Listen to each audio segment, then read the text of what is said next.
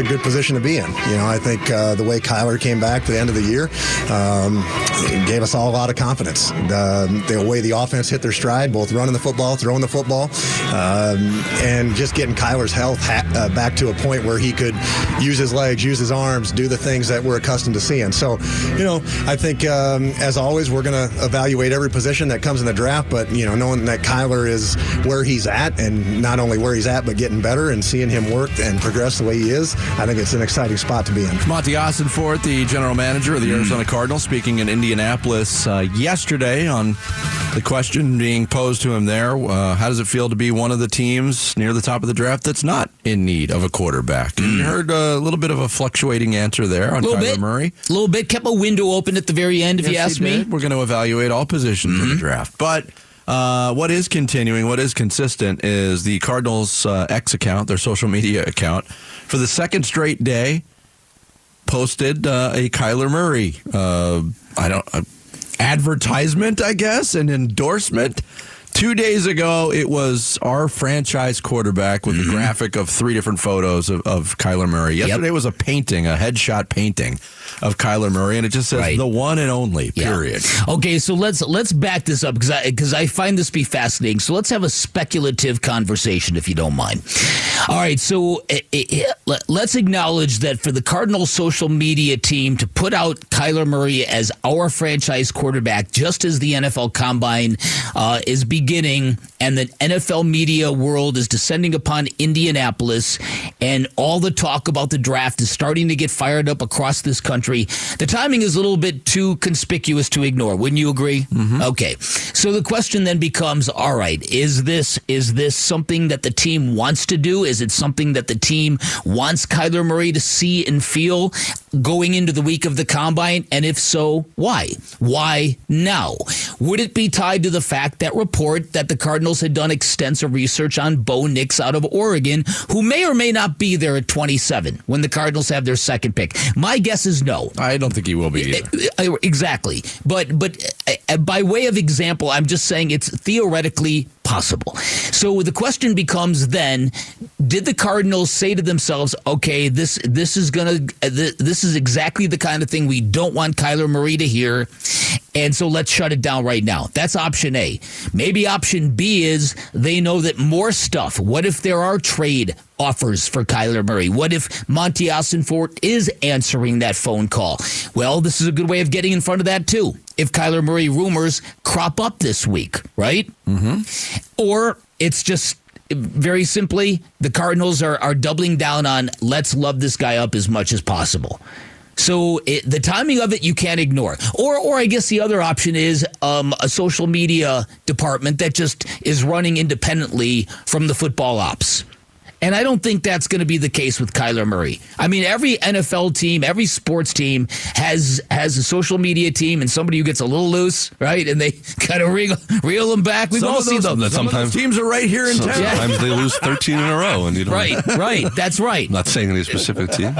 but so but I think in the case of Kyler Murray, I think I don't think anything is going to get out week of combine without it getting some level of clearance. Maybe yes, no, maybe so. What do you think? I, that is completely. I speculate on it because I have no idea the inner workings of that. I could. I couldn't imagine a social media team just being empowered to operate independently. Hey, do it. Do what you want. Yeah. Hey, make this Just Kyler don't embarrass Murray us. week. Right. Which is basic. Jared just pointed out another post Right. from yesterday. All things K1 all week long. Right. Again, but okay, that's really cool. Mm-hmm. It's off-season content, but the timing is the timing is a little odd. Very odd. Yeah. Yeah.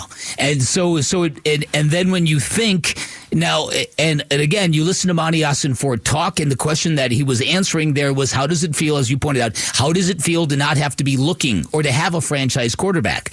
And that little little little window open at the end that's very very exciting that he continues to play well. And we're going to continue to evaluate every position in the draft. It it does remain and again this is just a speculative conversation. Um it, it- but but it does it does remain a fact that most regimes want to select their own quarterback. That's the ride or die position in the sport. So you've got to you've got to re, you, either you're really all in on the guy or you you got one eye looking out that way at the same time. Which I think the smart teams always operate that way. Mm-hmm. Uh, here was Jonathan Gannon speaking yesterday in Indianapolis on the next step in Kyler's growth. Just reps, time on task with him. You know, I know he can do it all, but I think just his comfort level of operating at a really high level, which he showed obviously during the year that he can do. But uh, I don't think you've seen his best ball either. And uh, I'm very confident in that because he's a guy that attacks getting better every day. And, um, you know, it's a new system for him. He's, you know, it's new for him. And playing the quarterback position, it's one thing to be a, a, corner playing in a new system. It's another thing to be a quarterback playing in a new system. So um, I thought he handled it extremely well, and I think sky's the limit for the guy. And a lot of that has to do with the health. I mean, last mm. year at this time, Kyler Murray was not concerned about football. He was concerned about rehabbing a knee injury and had, had just recently undergone knee surgery. Yeah. Uh, here was Jonathan Gannon on Kyler's health for an off season. Awesome. It'll be good for him. I know he's excited to go through OTAs, training camp, you know, preseason.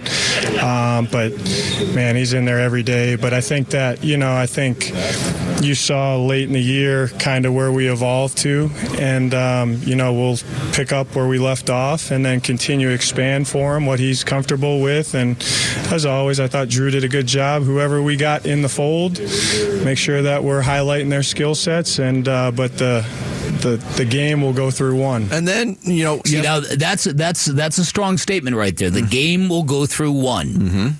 Now maybe they're going to give number one to the replacement. No, I'm just joking. I'm joking. I'm joking. I'm kidding. You know, listen, and that that's the thing. You, you listen to Jonathan Gannon and Jonathan Gannon's support of Kyler Murray. It's it's almost I, I it's it's been so deep. It struck people as I won't say odd, but think of that famous anecdote when Gambo was asking JG about Kyler and and and Jonathan Gannon started to laugh when I love this guy. And Gannon was like, Oh, you love me?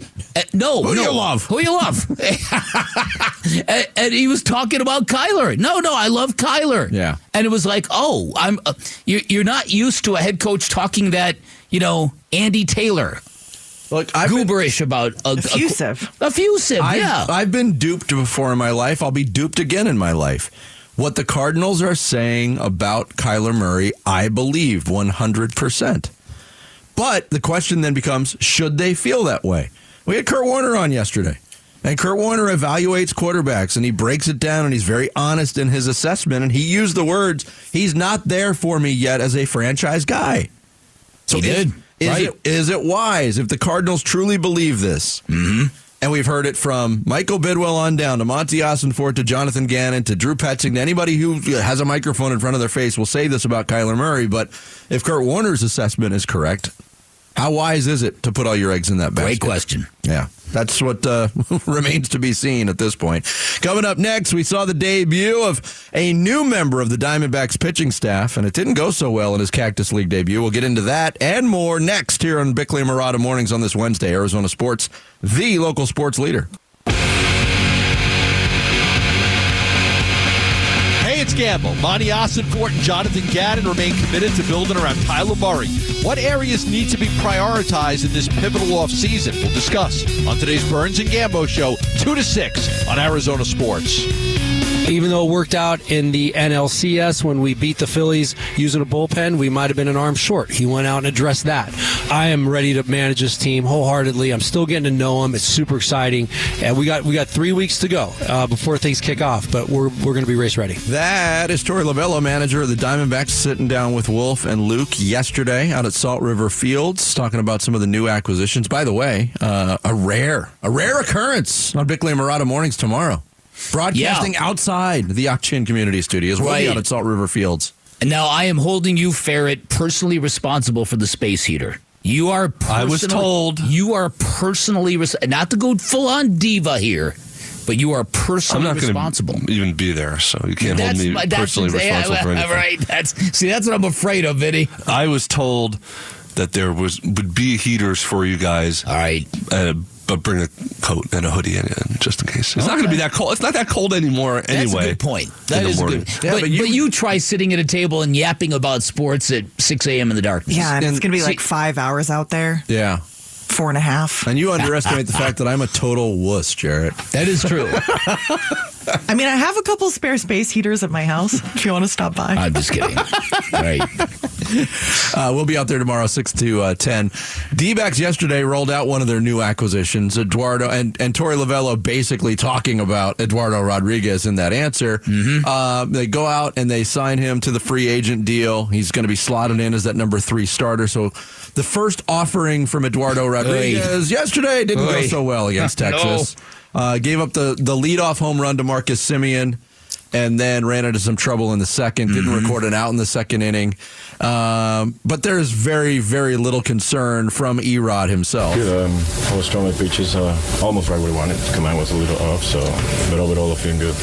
Uh, but also was right where he wanted, like 90 to 92, up to 93 sometimes. So overall, everything was good. Just location. That was that's the one. The, that's what we're here in spring training for. What do you take from spring training outings usually? Do you just do you worry about results at all, or is it all about how No, I, mean, I've been in spring training so much times already that I know, like, I know how it is. You know, like there is some spring training that I, I think I give it like two runs in the whole spring training. There is some that I give it a lot of runs. So like for me, it's just more to, to working on what I'm working. Like today was more working on, on my commanding all day was off. So like that's something that I still need to work on it. But overall, like I'm feeling good with all my pitches. So and velocity was right where he wanted, which was like 90 to 93. So overall, I take the the good part out of it. And the good thing is like these results over here don't count. So that's perfect. Yeah, w- I, I, that's another thing I've been duped by in the past. Yeah, Is- yeah. uh, We're not going to be duped again. That- Listen, I'm, we're going to put. I'm going to put our foot down on this one right here and now. It's good for a laugh that Erod in his very first outing gets shelled. Right, like that. It's good for a laugh, only because we have talked, and many of us have talked glowingly about the potential of this rotation.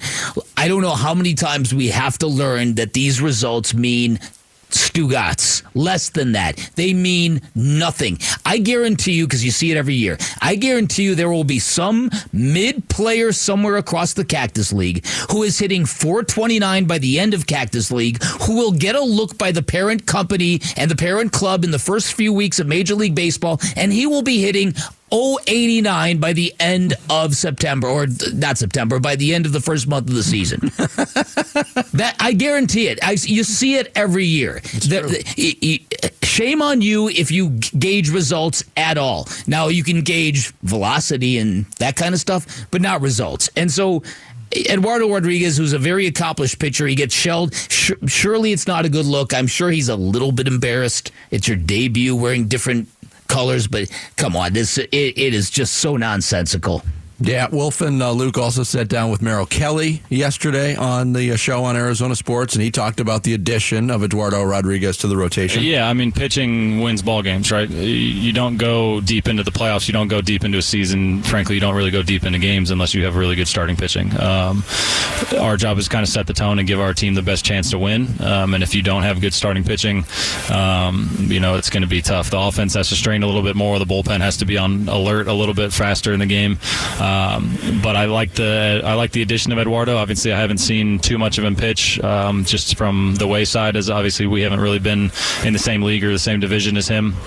Um, but obviously he's been doing it for a little while, um, and like you said, with the uh, the progression of Pfaadt, um, you know those four guys. I mean, I would take it to battle, and whoever ends up being in the fifth spot, whether it's Tommy Henry or Ryne Nelson or Slade, um, I'm sure that they're going to step in and, and provide some help on the on the fifth spot. But you know, I'm as confident as ever as our rotation. I would put up I would put us up against you know most everybody in, in the league. To be honest with you. Yeah, I, I don't know why this struck me during that uh, that soundbite from Merrill Kelly when he said the progression of Pfaadt. Doesn't that sound like the subtitle of a Lord of the Rings movie? Yeah, it does. Lord of the Rings, the progression, of, the Pfaadt. right? It's like some species deep from the depths of Mordor, right? uh, Beware the Pfaadt. I'm Friday. I'm Friday punchy on Wednesday. It is Wednesday, right? It's Thursday. It's Wor- oh, Wednesday that right. should be a Thursday. Thursday. It's Thursday. Oh, uh huh, uh huh. yeah, but I'm looking forward to this live broadcast tomorrow. Um, look, it, it's the Diamondbacks as a as a baseball team. I, I really just im- implore fans. There's a lot of new fans that jumped on board last year during the playoffs that maybe have never really paid attention to Cactus League baseball. It's folly. That's what it is. It's stretching. It's it's a it's a high priced glori- glorified warm up is what it is. Oh, it's yeah. That's but that's one of the things that makes it so cool. I remember going to spring training games when I was a kid, and I was, Mm-hmm. I was asking my dad. I was like, Why are the players leaving? they, they got their work. done. Why are they, They running? tea time, son. Why are they running on the warning track during the game? Right. It's weird. Right. Wait, isn't that weird? Isn't that weird? Yeah, and listen, as a media person, one of the weirdest things is these guys get done and they get out of there so fast that as a reporter, you're up in the press box and you're down. Then you're back up, then you're down because you got to go down during the game to get a couple of quotes from the dude who just pitched and is heading off to his tea time. Yeah, because you're, not- you're not really going to be writing No. on the uh, details of the game. No. Yeah. No, no, no. My so fav- just yeah, so new fans just just chill with this stuff. The good and the bad. My favorite spring training memory ever. I remember going out to, I, was, I don't know, maybe 12, 13. The Brewers used to play at Sun City Stadium. So this is like 83, 84, somewhere in there. And My, my year might be off, but uh, the Brewers were out there, and, and we got seats like right next to the Brewers bullpen, which wasn't closed off at all. Basically, you're sitting, uh, we were sitting right next to Rollie Fingers. So Rollie Fingers decides he's going to mess with some of the kids. So he takes a ball and he's like, hey, anybody want this ball? And everybody's, hey, I want the ball. He's got this huge wad of bubble gum in his mouth. he proceeds to like stretch out the bubble gum and then wind it around the baseball. Oh no. Over and over and over again. And then basically like chews off the gum. And now it's complete. It's completely covered in his spit filled bubble gum. Uh-huh. And he just tosses the ball up. And I went for it. No. I had my hand on the ball, but my it was the, the pressure of getting crushed. I pulled my hand out. And I never. It would have been a unique souvenir. Completely unsanitary. Oh yeah. That would never have flown You post didn't COVID. you didn't lick your hand, did you? to say that's how COVID started. so you got you got the worst of both worlds. You touched the gum Yes. But ball, didn't get but you the didn't ball. get to keep I it. didn't get to keep it. No. Vince, man. Yeah. That's pretty funny. I didn't want to walk away with like a broken limb because that would have happened if I if I would have kept my arm in there. Rollie Fingers, screwing with kids. Imagine that gum all up in that mustache. Oh boy. You can text your thoughts to the FanDuel text line at uh, 620, 620 right now. Coming up next, Sarah Cazell will get us caught up on the big stories of this Wednesday or Thursday with the Rush Hour reboot. Bickley Marotta mornings here on Arizona Sports, the local sports leader. Arizona Sports, the local sports leader. Bickley and Marotta Mornings. Rush Hour Reboot. Rush Hour Reboot. Setting you up to speed on everything happening in sports this morning. Brought to you by Brooklyn Betting. Arizona built for America's dreams. Good morning, everybody. Welcome into the Rush Hour reboot here on Bickley and Marotta Mornings. Did someone just cough into the microphone? No and me. Is everyone okay? Please don't die on us yet. We have to get into the Rush Who Hour called? reboot. Was that you, Ferret? Top stories of the day. All right, maybe I just imagined it. Maybe it's just the, the voices in my brain. All right. Hmm. Let's get into the top stories of the day, my friends. We do it every single day at this time. I'm Sarah Cazell with Dan Bickley. Hey. With Vince Marotta. Hey, if you're not doing anything later, why don't you join us at 9 o'clock on the ninth green? What happens there? That's a secret of the pros. That's fantastic. I'm I'm ashamed of myself for not knowing that. And Jarrett Carlin. Is your mom a hoe? Yes. What? That's oh. fantastic. That was awesome. Yeah, Talking about draft, great. pre-draft questioning, getting their backgrounds. All right, let's start with the Arizona Cardinals. Speaking of the draft and the combine, Jonathan That was Gannon. Dez Bryant, by the way, that was asked that question. What? Don't Really? you remember? Oh yeah, yeah. So is your mom still a prostitute, Dez? What? Continue, Sarah. Because that would make him a, a worse football player, in theory. Yeah. Well, maybe he was just inquiring. No. Does she have a business card? Yeah. Hey, Weird things do happen in, in got all this expense money. okay.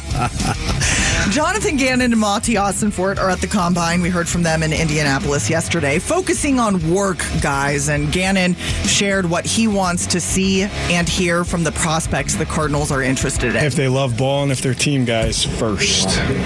So we're getting, uh, it's awesome meeting with them, um, getting to start to know them as people um, before you really dive into the tape. But uh, really looking for the what I call the price of admission if they fit that. So we've had a lot of good guys that we've already talked to. Got a lot more meetings scheduled the next couple days, so uh, it's a really cool process for us.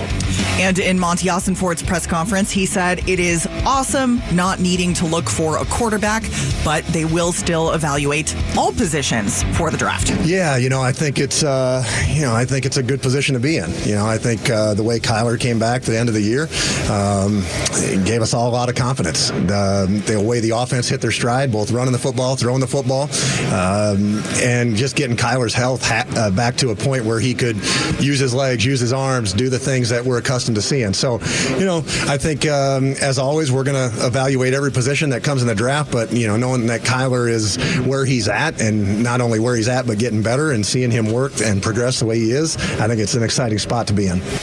Okay, so if they are indeed evaluating all positions, how would you guys feel about the Cardinals potentially using their 27th pick on a quarterback rather than addressing another need? That would that to me, like I said yesterday, that would be the tell that they do want to move off Kyler Murray. That would be the tell that they've got a guy in mind that they because because that's uh, there are too many needs on this football team where you can get real cavalier with that draft pick.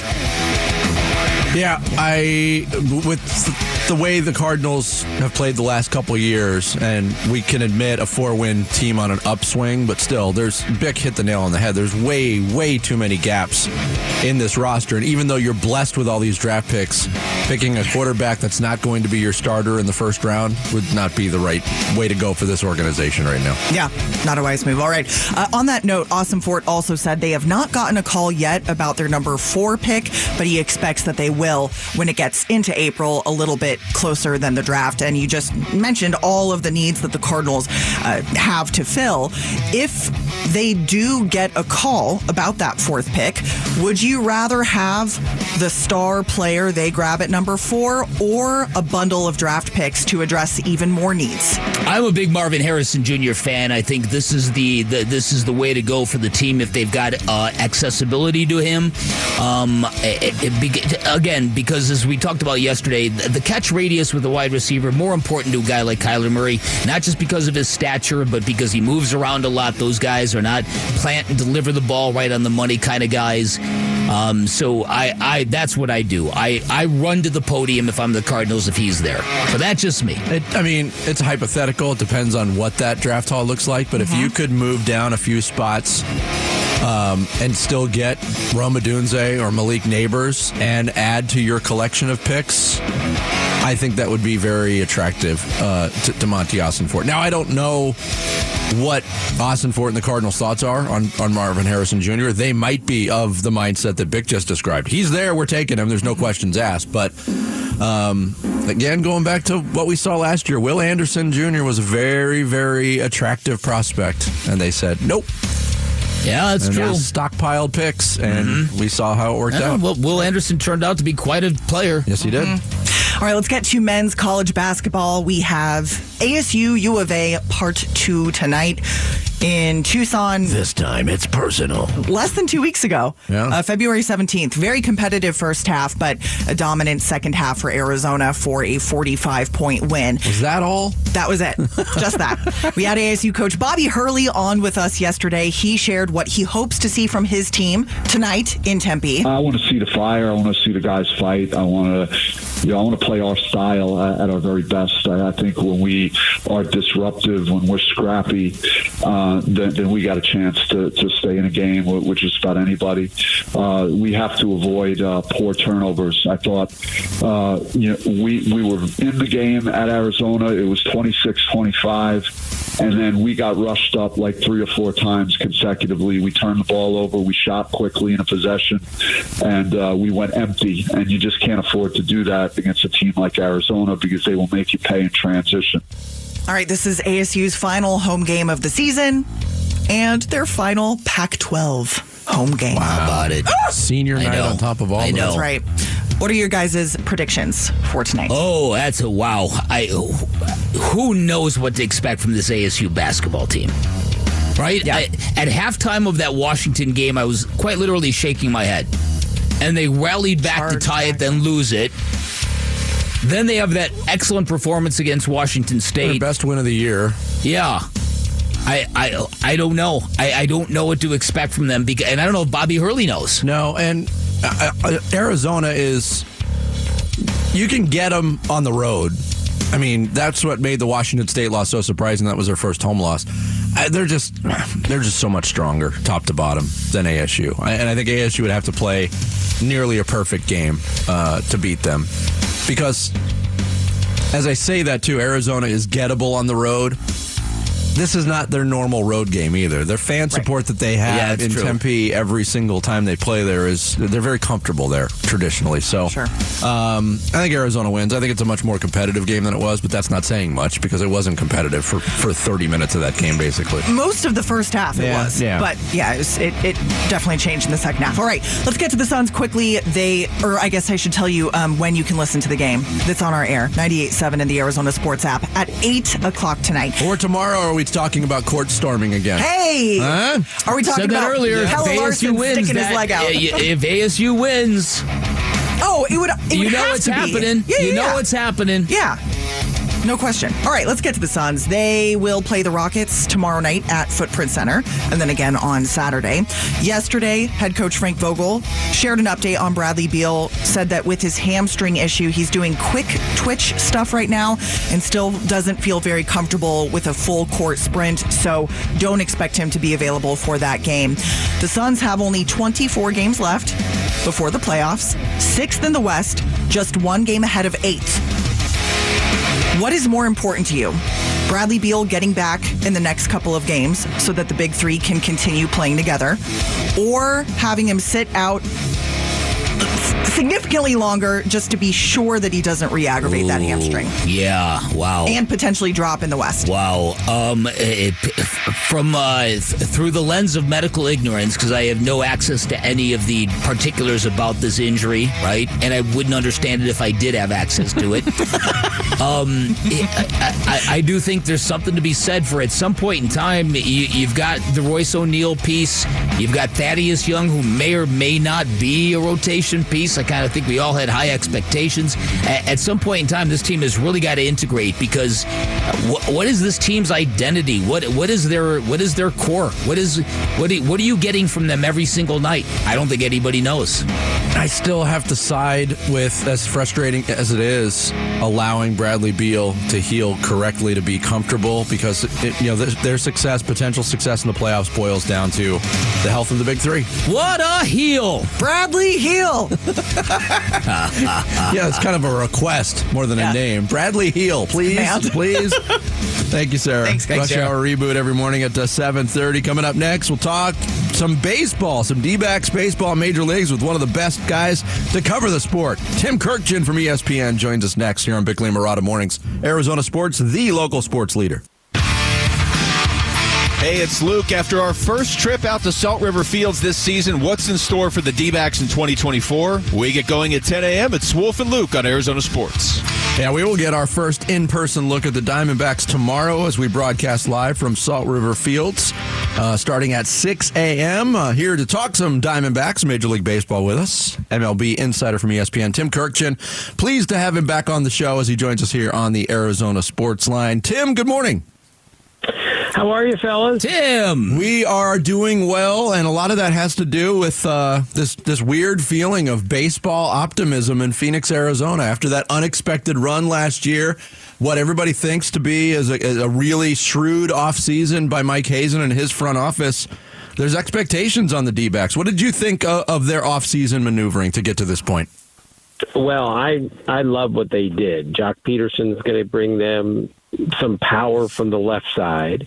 Uh, Eugenio Suarez is going to bring them power from the right side. He's going to strike out 200 times, but he's going to hit the ball out of the ballpark. He's a demonstrably better defensive player than he was, say, three years ago, and he's one of the best clubhouse guys that I've ever seen. I'm really surprised that the Mariners moved him. I understood there was a financial component there, but th- that team kind of revolved around him and his energy in the clubhouse, and that's what he's also going to bring to the Diamondbacks. Plus, Eduardo Rodriguez had a good year last year. He's a way above average major league pitcher. He's the third starter that they really needed behind their front two. So I love what they did. I thought they were a playoff team without those three guys, and I think with those three guys, um, pretty darn sure they're going to make the playoffs again this year.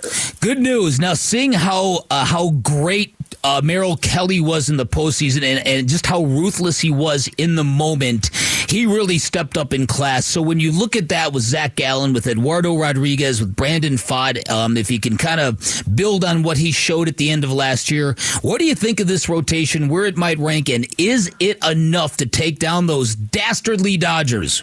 well, Pfaadt's a big is a big if. Uh, he was great in the postseason, but it was a short time. But the fact that he did that in the postseason really helps, and the fact that Merrill Kelly did it at the biggest time on the biggest stage really helps. So if those four work out, uh, their rotation uh, won't be the best in the National League, but it's going to be very formidable, and it's going to be enough to get them to the playoffs. I am certain.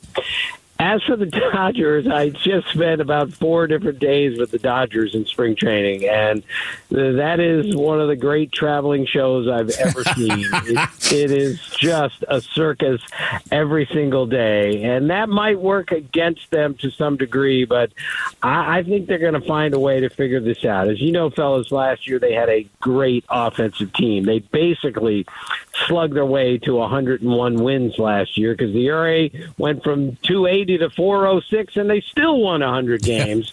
That's because their offense was so good, and now it is significantly better with Shohei Ohtani, with Teoscar Hernandez. I mean, there's a chance if they go Betts, Freeman, Ohtani in some form, which they will, uh, they have a chance to have the best one, two, three hitters in one season in baseball history if everyone exceeds expectations. That's how good the Dodgers are. And the real danger for everyone else in the National League is if they can tread water. Uh, with their starting pitching until Kershaw and Walker Buehler and Dustin May and Tony Gonsolin come back from injuries.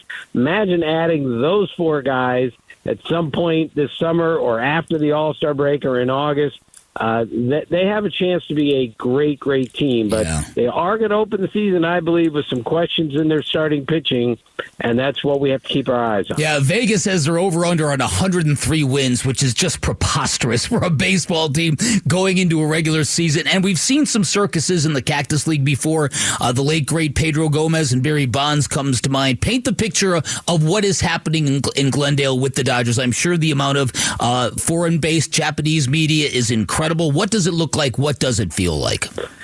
It, it feels like nothing I've ever felt before in almost 45 years of covering baseball. The first day I walked into the Dodgers was a, a week ago Tuesday, and there were probably 100 media members in the clubhouse. 100.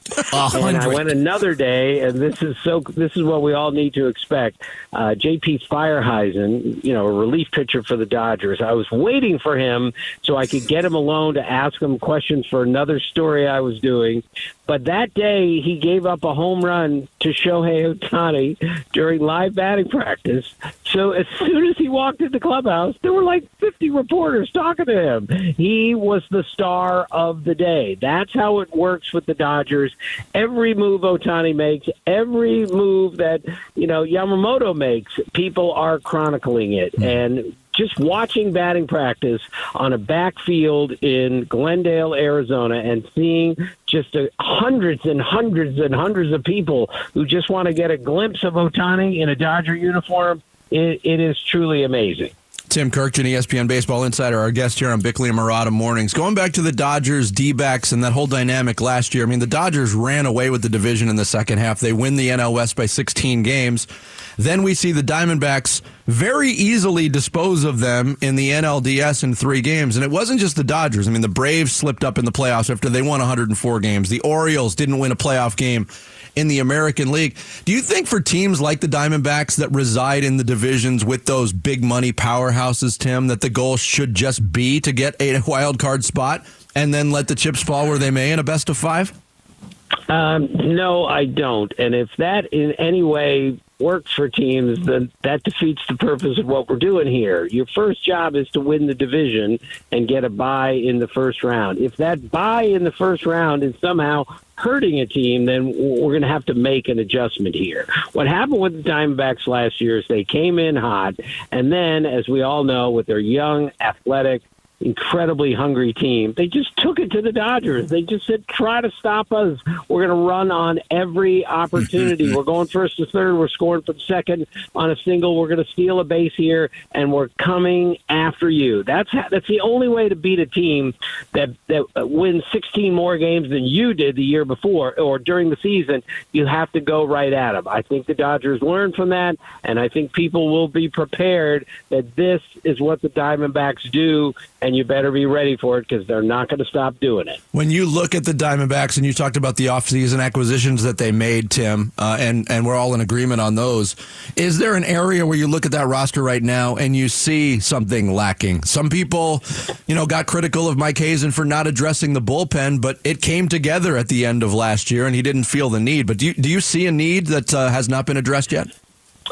Well, I think their starting pitching will be a need if, of course, Brandon Pfaadt doesn't pitch the way that he did. Um, then you're going to need, you know, you're going to need a four and a five starter pretty quickly because you're not lasting in today's baseball with three starting pitchers. Even though the Diamondbacks did an awful good job doing it last year with two, uh, for the most part, they're going to need more than that. That's the one concern. I like their bullpen, especially the way that it pitched down the stretch uh-huh. last year and in the postseason. You know, Su- uh, Sewald and. Uh, you know, Ginkel, those guys were great, even though Sewald gave up a really big hit um, in the postseason. I like their bullpen. Should they have added somebody else? Yes. Is it too late? No. So, uh, and, and we know that Mike Hazen is really good at building a team. And I think they'll add one more guy before the season starts. Tim, thanks for the time as always. Always a pleasure to have you on the show, and hopefully we can do it again real soon. Thanks, Tim. Okay, guys, see you. Thank you, Tim Kurkjian, ESPN Baseball Insider, our guest on the Arizona Sports Line.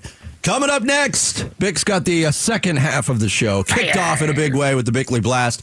Bickley and Marotta Mornings live from the Ak-Chin Community Studios here on Arizona Sports, the local sports leader.